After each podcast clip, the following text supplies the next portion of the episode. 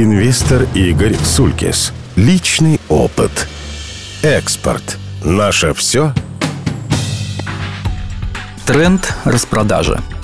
Всему крестьянству, всем его слоям нужно сказать «обогащайтесь, накапливайте, развивайте свое хозяйство». Николай Бухарин говорил это, разъясняя политику НЭП в 1925 году. Тогда это был тренд. А что сегодня должно быть трендом? Наш цикл программ – это попытка дать один из возможных ответов на этот вопрос. Это разговор для тех, кто хочет заработать честным бизнесом, для тех, кто остается здесь, по крайней мере пока, для тех, кто не имеет доступа к административной ренте и просто вынужден ежедневно задумываться над смыслом и эффективностью своих предпринимательских усилий. Так что же должно быть трендом сегодня? Экспорт – это очевидный ответ. Именно экспорт спасает предпринимателя от рисков волатильности рублевой доходности, переводит его в более почетный и полезный статус владельца валюты. Но очевидность ответа, к сожалению, не предполагает легкой реализации выигрышной стратегии. Для начала давайте посмотрим на статистику. Данные за прошедший 2018 год. Всего Россия экспортировала на 452 миллиарда долларов. Из них топливно-энергетические товары составили 64%, металлы и изделия из них около 10%, химия 6% и трам-там-там, торжественно бьют барабаны, машины и оборудование 6,5%. Не думаю, что кого-то удивили эти данные. Отлично известно, что наша страна – это по сути сырьевой придаток более развитых экономик. Для сопоставления я решил использовать данные по экспорту Китая. Мы так привыкли сравнивать себя с США, Германией, Японией, признавая эти страны технологическими лидерами, что любопытно взглянуть на то, как мы выглядим по сравнению с гигантом, способным производить только дешевый ширпотреб. По крайней мере, именно таков стереотип по отношению к Китаю и его промышленности. Уверен, что приведу цифры, которые удивят существенную часть слушателей. Данные использовал за 2017 год. Я надеюсь, что слушатель простит этот разнобой в датах. На мой взгляд, он не лишает данной достоверности для качественного анализа. Поговорим о других странах. В первую очередь о Китае. Итак, 95% экспорта Китая – это готовая промышленная продукция, и только 5% – первичная переработка. Но самое интересное, что китайцы продали только лишь высокотехнологической продукции больше, чем весь российский экспорт. 504 миллиарда долларов продукции с большой добавленной стоимостью против 452 миллиардов всего, в первую очередь сырьевого экспорта у нас. При этом мы сырой нефти продали на 129 миллиардов, а китайцы на большую сумму ответили экспортом средств электронной связи и электронно-вычислительной техники. Неплохо? Согласитесь, что после этого уже нет смысла приводить статистику США. Вывод прост. Мы мало того, что экспортируем сырье, так и масштабы этого экспорта относительно невелики. К моему огромному сожалению, место России в мировой табеле о рангах далеко от вершины. При этом следует понимать, что мы не только слабый экспортный игрок, у нас в целом экономическая машина хилая. Как граждане страны мы рады были бы гордиться ее успехами, но статистика упрямо рисует картину скорее грустную, чем торжественную. Из сказанного слушатель мог предположить, что я противник сырьевого экспорта. Это совершенно не так. Я его искренний поклонник, Просто, к сожалению, он ограничен в силу своего природного происхождения, а хочется счастья для большего количества предпринимателей, их семей, работников их предприятий. Мы смотрели картинку по стране в целом, но ведь решение о том, что и для какого рынка производить, принимает конкретный предприниматель. Именно для него и таких, как он, я и подготовил нашу программу. И слабость экономики страны – это не повод отказаться от собственных усилий или заранее ощущать себя беспомощным. Хотя, конечно, слабость страны приводит к целому набору последствий, снижающих эффективность деятельности предпринимателей. Продолжим разговор об экспорте. Честно признаемся, что идеально – это пойти уже хорошо проторенной дорожкой нефтегазового экспорта. Хорошо, но маловероятно.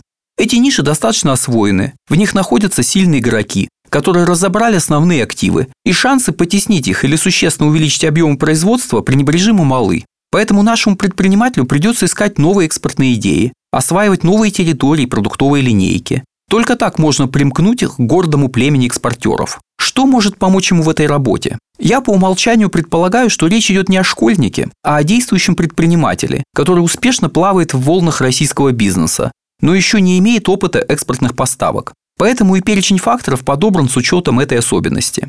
Как минимум, нужна идея товара, соотношение цена-качество которого сделает его интересным для иностранных покупателей, которые затем проголосуют своим долларом, юанем или тугриком. По-хорошему, должно быть некое производство, делающее продукцию для внутрироссийского потребления. Нужна маркетинговая информация, позволяющая определить, с какой именно продукцией и на какой рынок выходить. Необходим персонал, начиная от производственного, способного обеспечить качество не хуже иностранных аналогов, и заканчивая специалистами по сбыту и финансистами, способными проводить сделки внешнеэкономической деятельности, понимающими поведение иностранных контрагентов и правила соответствующих сделок.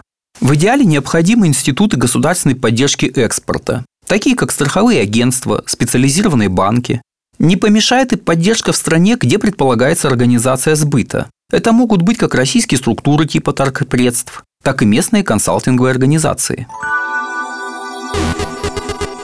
Напомню, мы обсуждаем способы превращения российского предпринимателя в экспортера.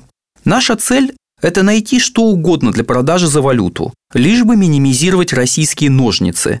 Зарабатываем рубли, а тратим по факту доллары. Я настаиваю именно на таком описании, потому что если в магазине мы тратим рубли, то большая часть приобретаемого товара все равно импорт. И цена на него с небольшой задержкой по времени будет повышаться вслед за курсом доллара. Но, к сожалению, не будет снижаться в случае его локального ослабления относительно рубля. По крайней мере, это соответствует потребительской модели слушателя. Именно поэтому даже для небольшого предприятия так важно научиться экспортировать хотя бы часть своей продукции. Есть еще одна причина.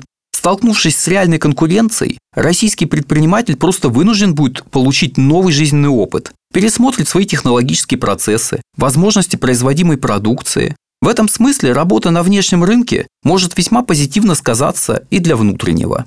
А теперь вернемся к факторам успеха. Как только мы отходим от темы биржевых однородных товаров типа сырья, то понимаем, что при умении делать товар достаточно дешевым, любая позиция может потенциально быть продана на экспорт. Отсюда вывод. Девальвация национальной валюты дала некоторый шанс большому количеству игроков, но этот шанс имеет свои ограничения. Со временем себестоимость будет расти, съедая это преимущество. Существенная часть сырья или оборудования, в свою очередь, импортируется, поэтому тоже выросла в цене.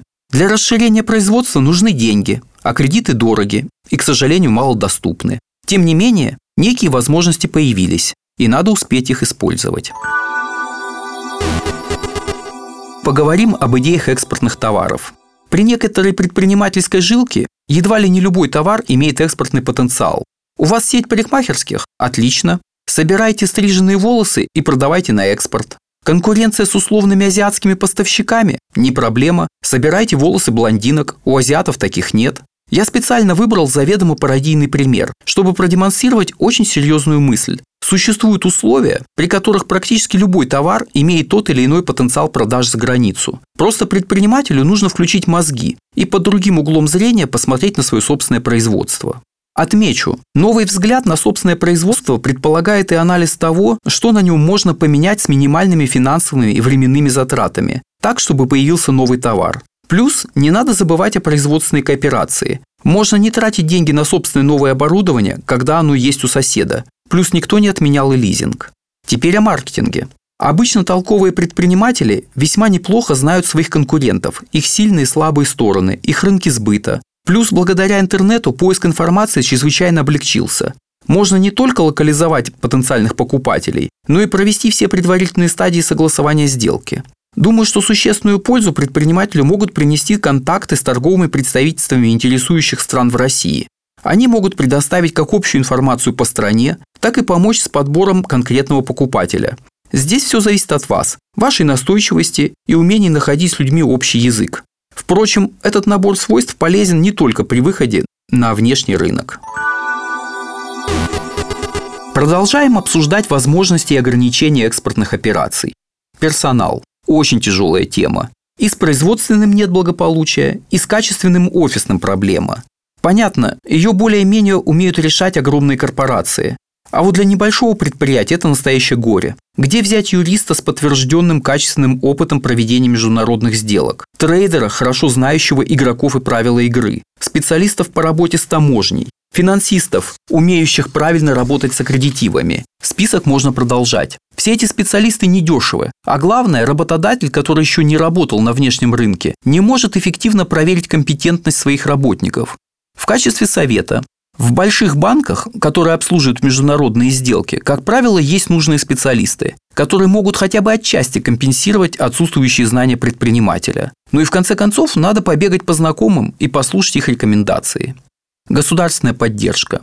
В России сейчас есть институты, созданные по образцу давно и успешно себя зарекомендовавших структур типа немецкого страховщика «Гермес» или американского экспортно-импортного банка. В нашем случае речь идет о структурах группы Внешэкономбанка, куда входит Российское агентство по страхованию экспортных кредитов и инвестиций, лизинговая компания «Веб-лизинг», Росэксимбанк, то есть все как у людей – и страховка, и гарантии, и лизинг. Если честно, у меня нет информации по успешному взаимодействию этих структур со средними, а уж тем более малыми предприятиями. Обычно такого сорта госструктуры заточены на взаимодействие с большими корпорациями.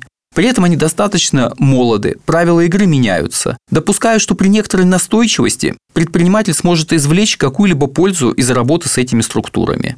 Не дадут экспортное финансирование, так застрахуют. Не получится застраховать сделку, так с информацией помогут. Предприниматель и экспортные поставки. Продолжаем тему. Поддержка в стране покупателя. Рад был бы ошибиться, но по моему личному опыту самое бессмысленное, что государство содержит за свой счет, это штат торгпредств. Удивительно читать, насколько эффективны они были в 30-е годы, когда самым активным образом участвовали в закупке технологий и оборудования. Сейчас это странное прибежище чиновников от дипломатии, которые ни политическими вопросами не занимаются, ибо не их тема, ни в экономике и бизнесе страны пребывания ничего не понимают. Наверное, часть из них – это кадровые разведчики. Они чем-то другим занимаются, но не все же. Я уверен, что есть исключения. Но в целом торгпредство Российской Федерации – это не самый полезный контакт для предпринимателя. Видно, они так привыкли считать себя государевыми людьми, что пропустили момент появления частного бизнеса, который создает рабочие места, платит налоги, нуждается в квалифицированной помощи для своей экспансии. Локальные консультанты или местные подразделения международных консалтинговых компаний в этом смысле могут быть гораздо более полезны. Они стоят денег, но при четко поставленной задаче могут достаточно оперативно помочь с анализом местного рынка, ранжированием игроков, объяснением налоговой и банковской ситуации. При всей неидеальности консультантов они могут предохранить вас от существенных ошибок, что на старте особенно важно. А в завершение отмечу некоторые вещи. Двигаться лучше поэтапно. Научитесь для начала продавать свою продукцию международным трейдерским компаниям в России, а потом постепенно сами выходите на конечных покупателей. Больше прибыли, больше риска. Поэтому не торопитесь перепрыгивать через ступеньки. Лучше потратить деньги на подготовку сделки. Маркетинг, командировка, юристы и финансисты – все это стоит денег. Но лучше потратить деньги на подготовку сделки и ее не провести, чем сэкономить эти затраты и потерять партию товара. Инвестор Игорь Сулькис. Личный опыт –